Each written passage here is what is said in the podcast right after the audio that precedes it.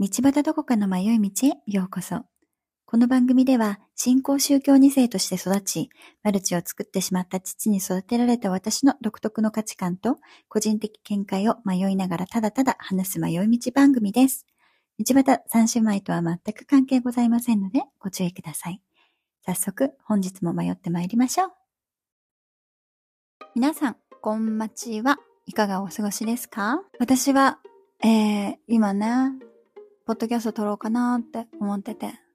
で、前回の放送を聞き直したりしたら、皆さんコメントくださって、それは、ね、ケロケロケロッピーになったのは、カレーではなくて、食中毒ですよっていうお話をいただいて、そうよね。私全く食中毒なんてかすりもしなかった。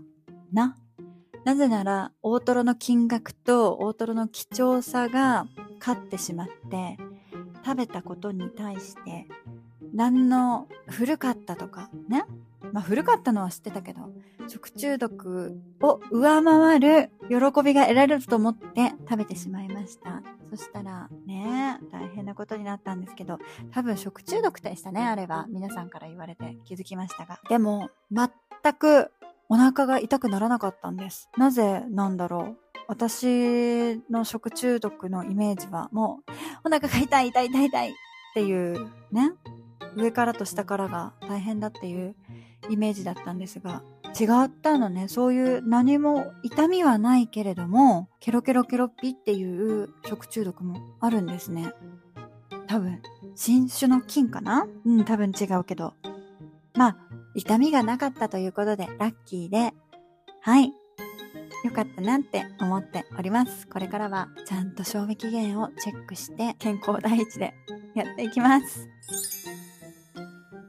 今日ね、何話そうかなと思っていろいろ考えてたんですけど、なんかさ、毎回宗教の話とか変な、あ、変って言ったらダメだね。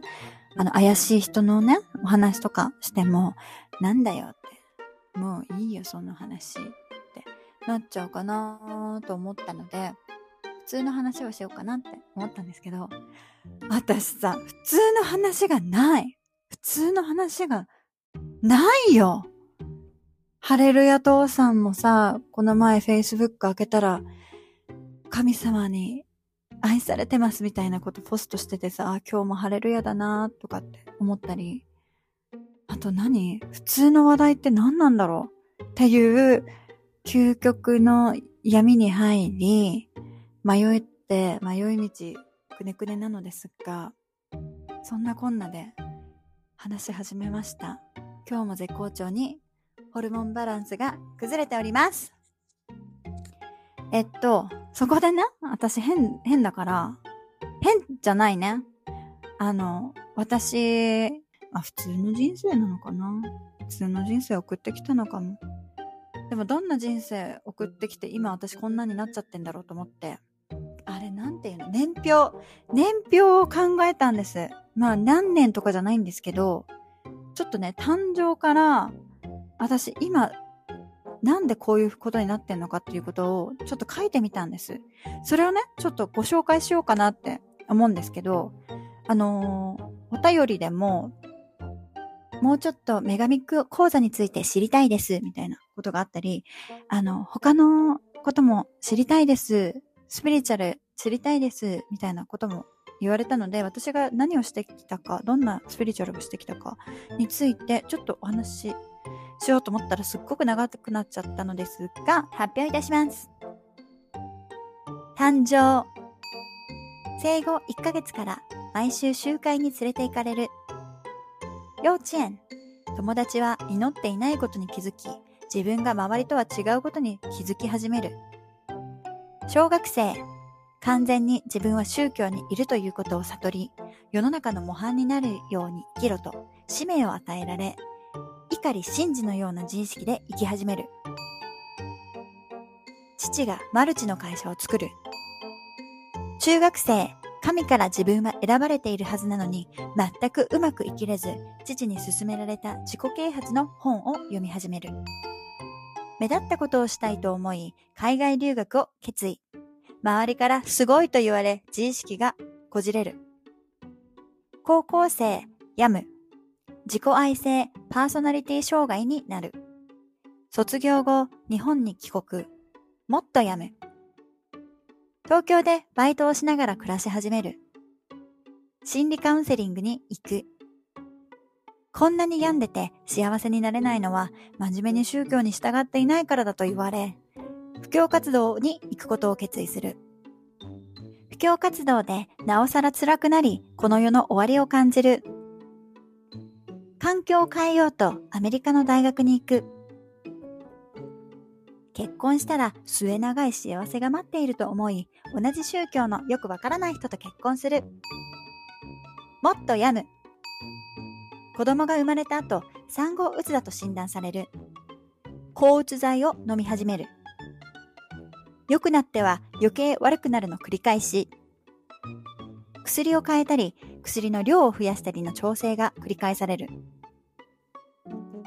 やってもやっても心から幸せになれない宗教に疑問を持ち始める。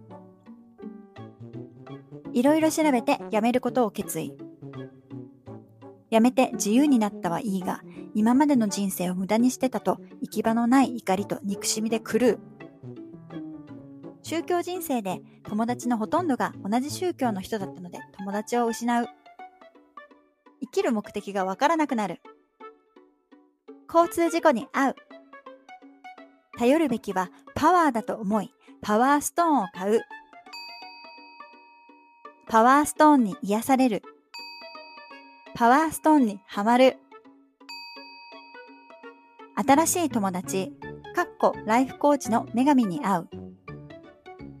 15万払ってセッションを受ける。宇宙とのつながり方を学ぶ。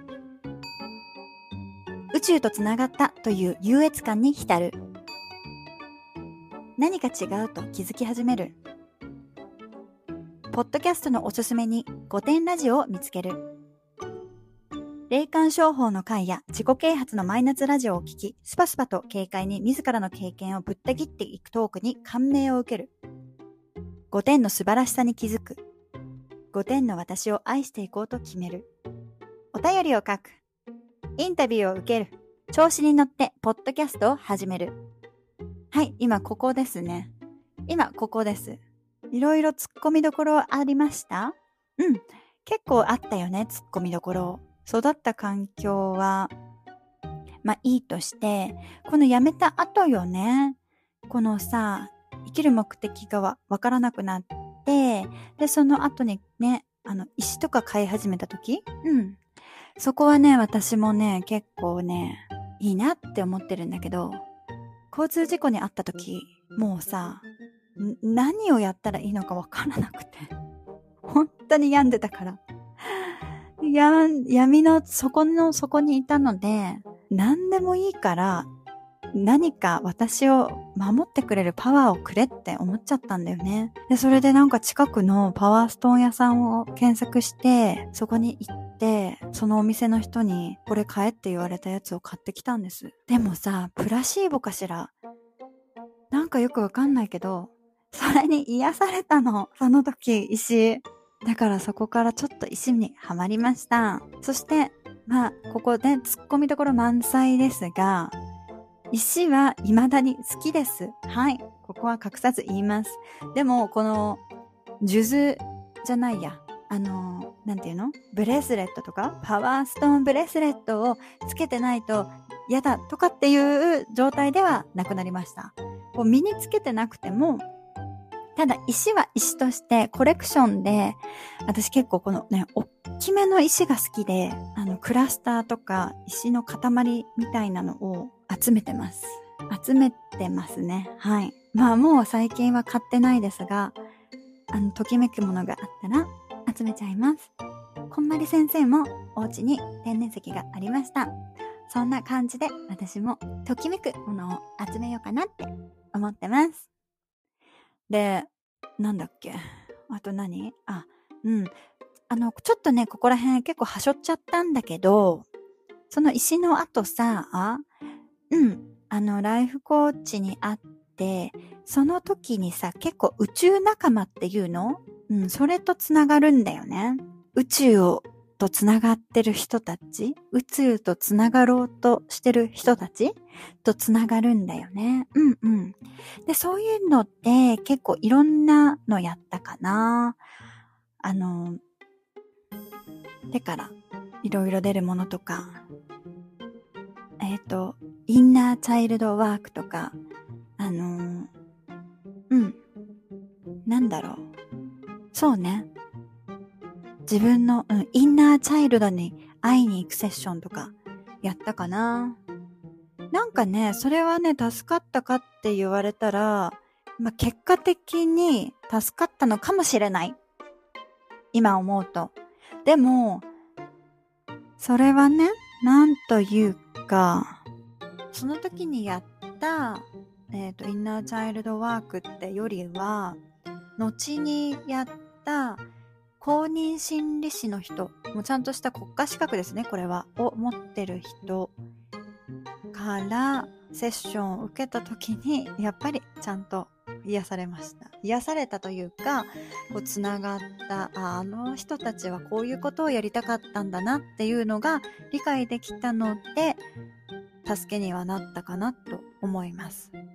でもこのね、公認心理師の方に会わないと、今もね、多分宇宙にいたかもしれないなぁとは思いますね。うん。そういう感じでございます。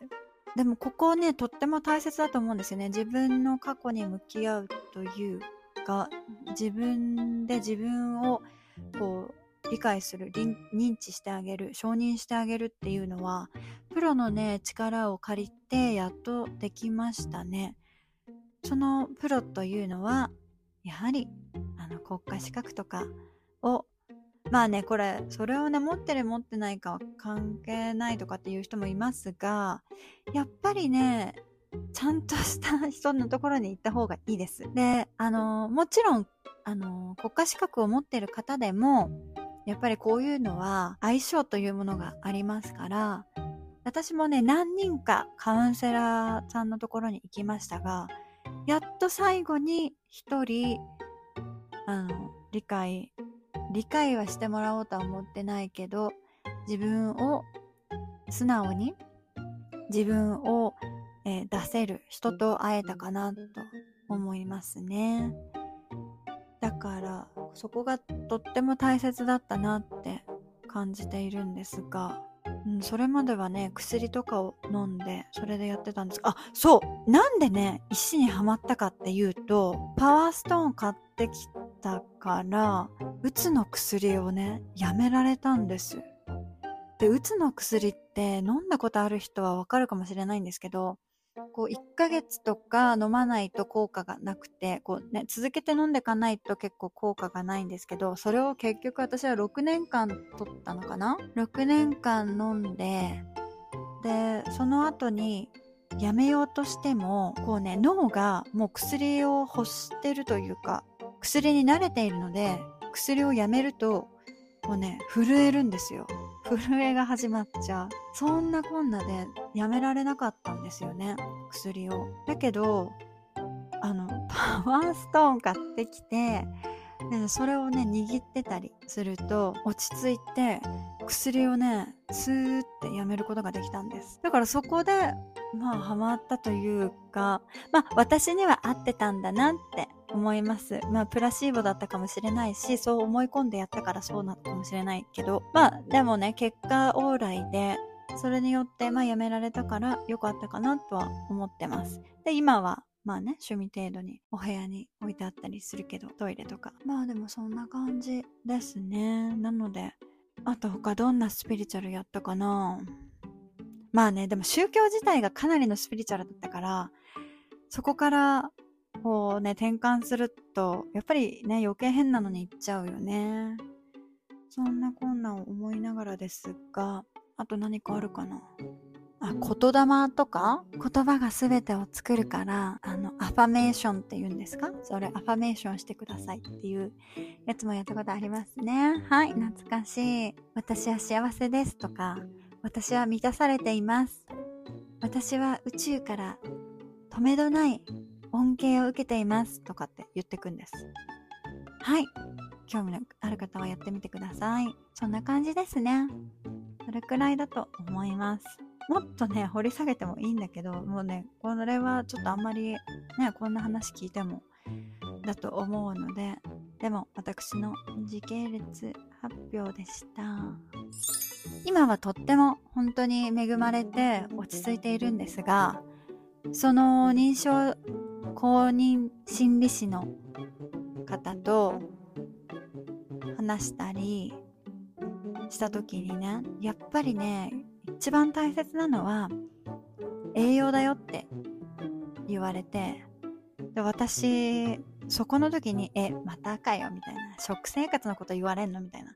野菜食べて、あの、規則正しい生活して、なんちゃらかんちゃらって言われるんでしょって思って、はいはい、分かってます？なんだけど、だって分かってるじゃん、みんな。分かってんだよね。だからできないから困ってるんだもん。で、なんかまあそんなことを思ってたのもお見通しなのか、だからもう何をしろとも僕は言わない。だけど、とりあえず、あの、ビタミン取って言われて、何を食べてもいい。マック食べようが、もうファーストフード食べようが、コンビニでも何でもいいから、とにかく、ね、ビタミンを取ってくださいって言われて、じゃあビタミン、あ、なんかまたこれ買わされるのかって思ったんですよね。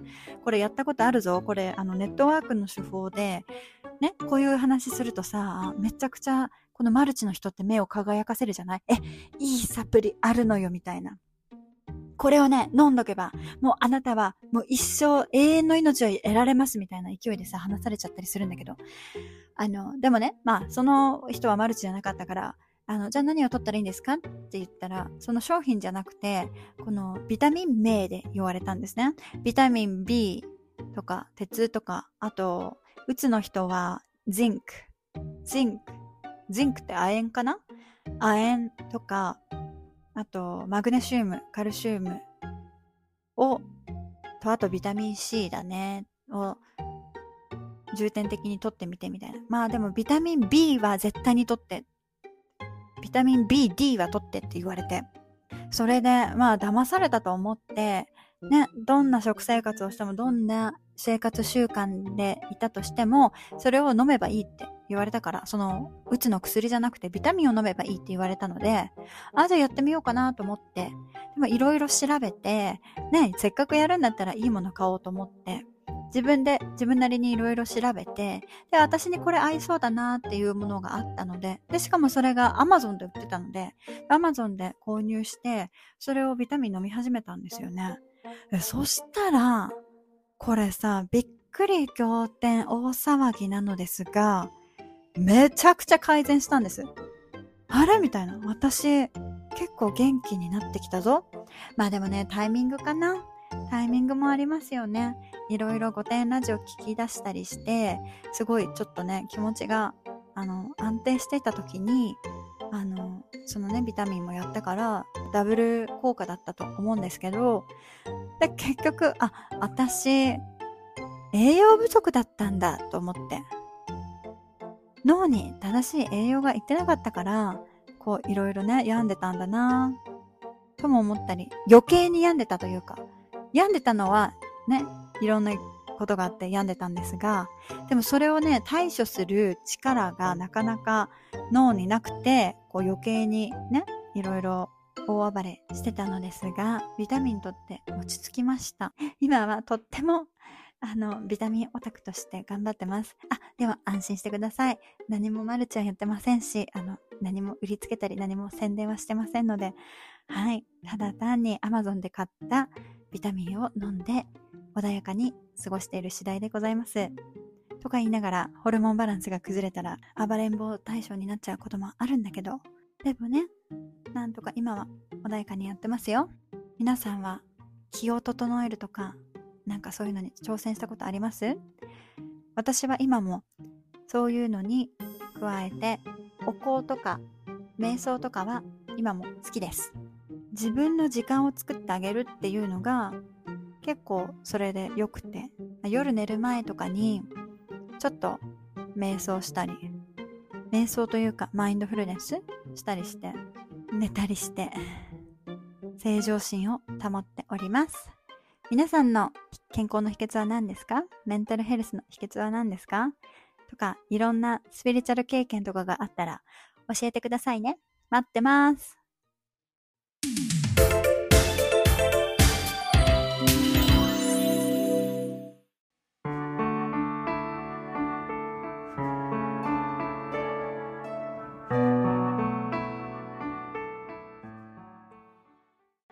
ラジオネーム、ひろひろしさん。こんにちは。古典フレンズのひろひろしです。第1回目の放送、楽しかったです。さて、質問というか相談なのですが、私の実の母はある宗教団体に加盟しております。私が中学生くらいからですので、かれこれ20年以上所属し、活動しているようです。何でも手から回復パワーが出るとかなんとか言ってるみたいで、いろんな人を癒して回っているそうです。ですが母はお金遣いがルーズで昔は生活費を宗教団体に入れたりしていました。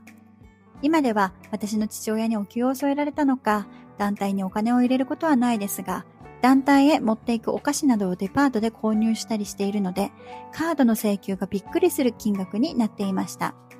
すぐさまカードを取り上げているようですが父は母に甘くまたカードを渡しているようです。私は独立し家庭を持っているので影響はないですが、一人息子なので相続やら何やら今後も関わることが多くなります。母が亡くなる時に宗教団体の遺品を整理しないといけないなと考えると今から気が重いです。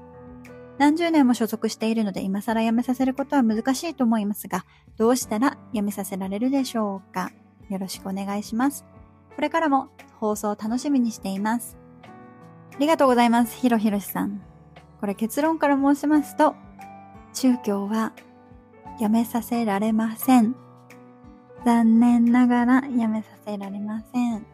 やめさせられないので、ここは、ひろし、ひろしさんの、あの、うん、ストレスをなくすためにはもう諦めるという方が私は早いと思います。早いというか、穏やかな日々を過ごせると思います。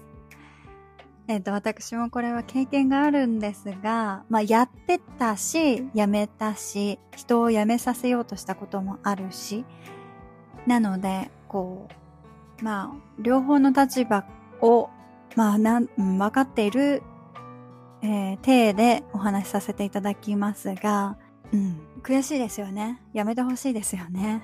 わかります。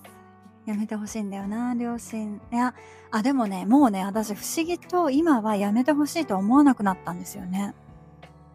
多分、完全に諦めがついたからか、今はお互い穏やかに、えっ、ー、と、尊敬して、尊敬というか尊重して、お互いがお互いを尊重して生きているので、全くやめてほしいとかは思わなくなったんですけど、宗教はね、こう信じることで救われているので、宗教にいる人たちって。だからどんな事実を突きつけようと、どんな真実というかね、物的証拠を持ってこうか、事実を話そうか、信じることで救われてるので、そんな、えっ、ー、と、事実はどうでもいいっていう風になっちゃうんですよね。うん。だからそこが厄介でもあり、まあ宗教の魅力なのかもしれませんけど、そこまでしてね、信じることで、ね、救われてるんだったら、まあいいんじゃないかなとは思うんですけど、もし仮に宗教団体法人を解散させたとしても、信者さんは信じているので、新しい宗教法人を作ったり、新しい宗教に入ると思います。その問題は信じていることであって、宗教法人ではないんですよね。いや、宗教法人がそうさせているので宗教法人問題なんですけど、たとえ解散させたとしても余計に盛り上がると思います。ね、サタンがこの私たちの素晴らしい宗教を壊そうとしてます。私たちはここで一致団結してお金をもっと寄付して新しい王国を築き上げましょうみたいになるのでこう信じているっていうことが宗教に入ってる中でまあね信じてないから人からしたら問題なことなんですけど本人が本人の意思でやめない限り宗教はやめさせることができません。私は辞めたきっかけは、まあ疑問に思ってたっていう、疑問に思い始めたっていうところから、その時に同じ宗教団体の、えー、結構近かった人が辞めました。でそれで宗教活動を一緒にしてた人が、仲良くやってた人が辞めたので、え、なんで辞めたの？になるんですよね。でも周りの人たちは、あの人はサタンに落ちたとか、あの、ね、そういう話をし始めてたんですが、私はその人と仲が良かったから、そんなことはないと思って、ねえねえどうしたの？って、なんで辞めたの？って聞きに行ったんです。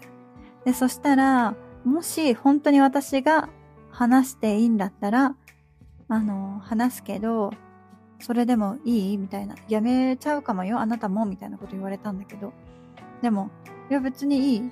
私知りたいみたいなことを言って、で、その人から、そのね、あの、宗教にまつわる、えー、資料みたいなのをもらったんだよね。で、それからの研究が始まったんだけど、こうね、自分で疑問に思って自分であの調べるとか自分から行動しない限りやめさせられないんですよね。これもし人からね、ね、これ見て、これ読んで読んでって、ただ単におかしいよっていう風に言われただけだったら読まないと思うんですね。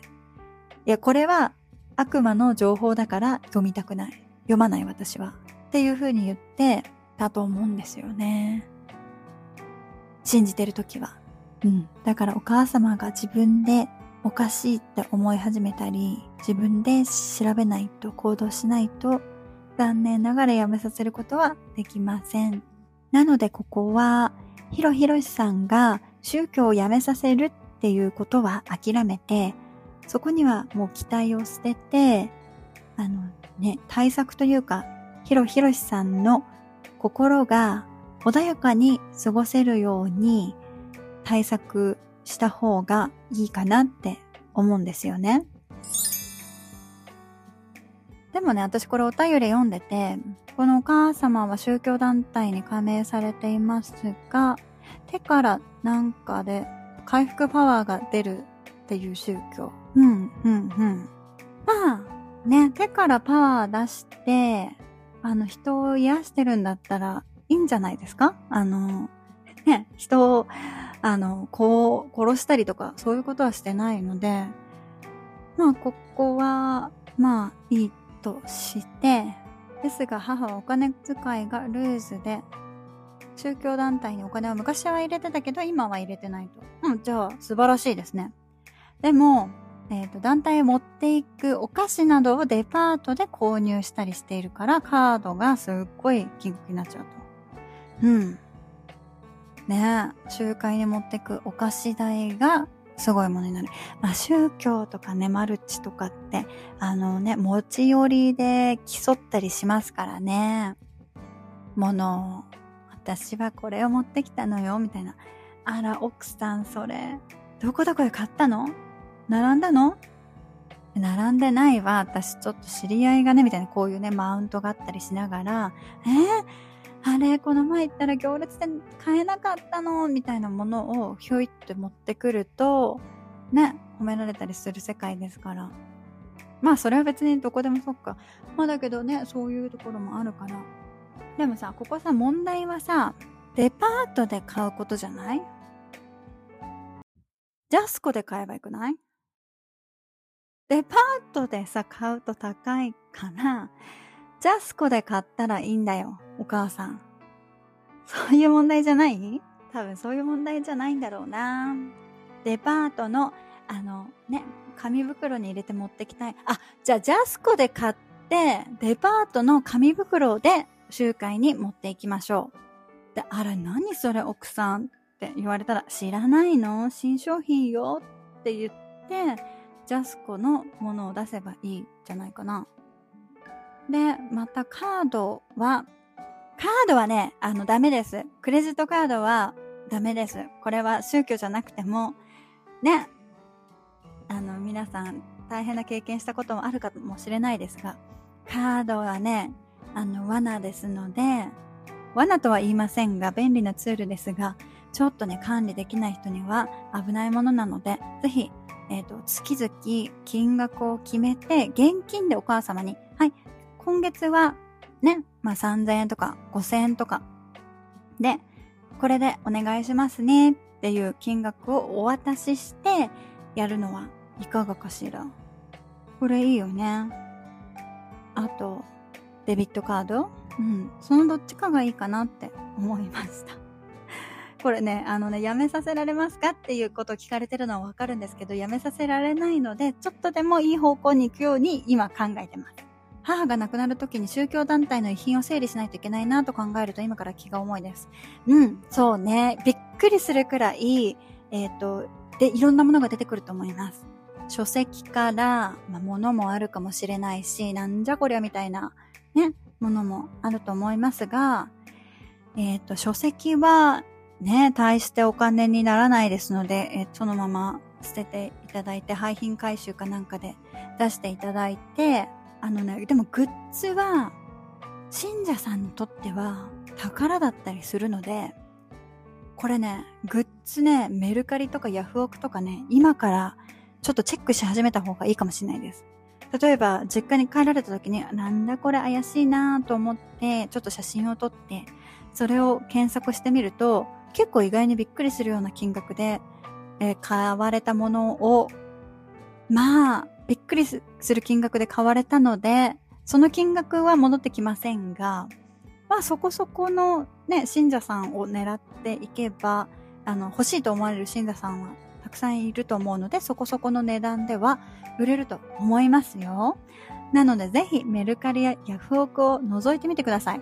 するとね、ね、気がちょっと軽くなるかも。ああ、これいくらで、これはいくらでメルカリで売れるなとかってね、思ってたらあのね、気がちょっと軽くなるかなって思いますよ。今この方は宗教団体にお金をね、寄付とかされてないということなので、これ話しますが、えっ、と、私の両親はね、もう何、多分何千万ぐらいはもう入れてて、あの、遺産とかももう私は一切期待しておりません。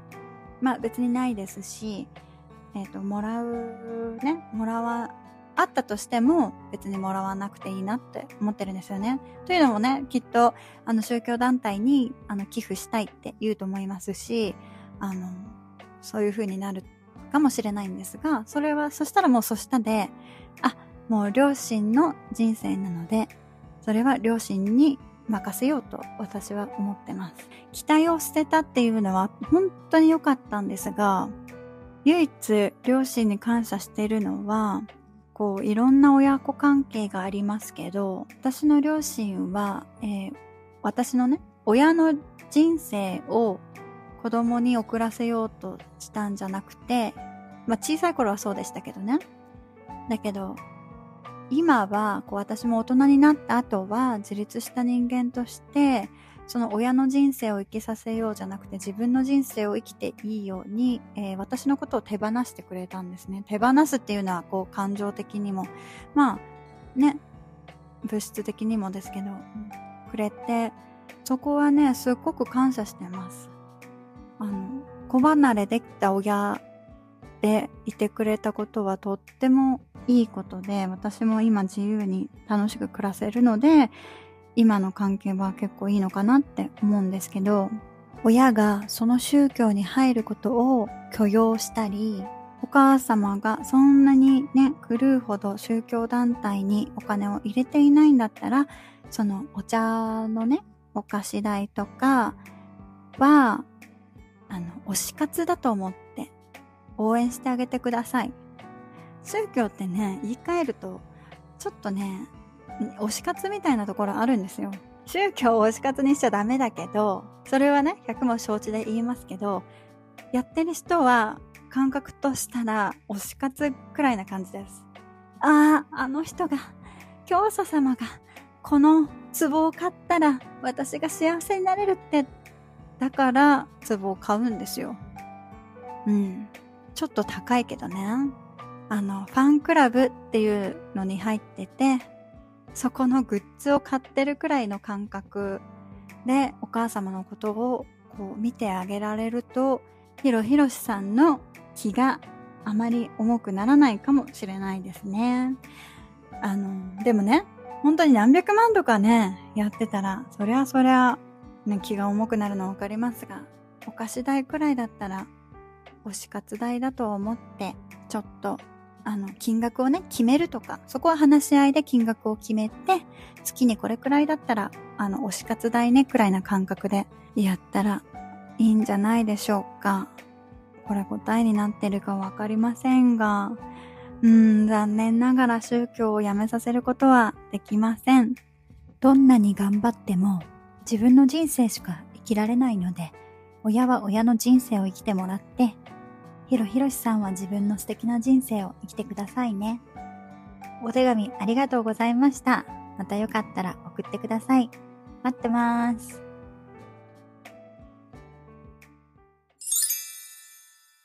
来週はマッチングアプリで外国人から最終的にお金を貸してと言われた時の撃退英語フレーズや怪しい商品を勧められた時の断り方をお話ししています。ではまた来週この時間にお会いしましょう。Goodbye!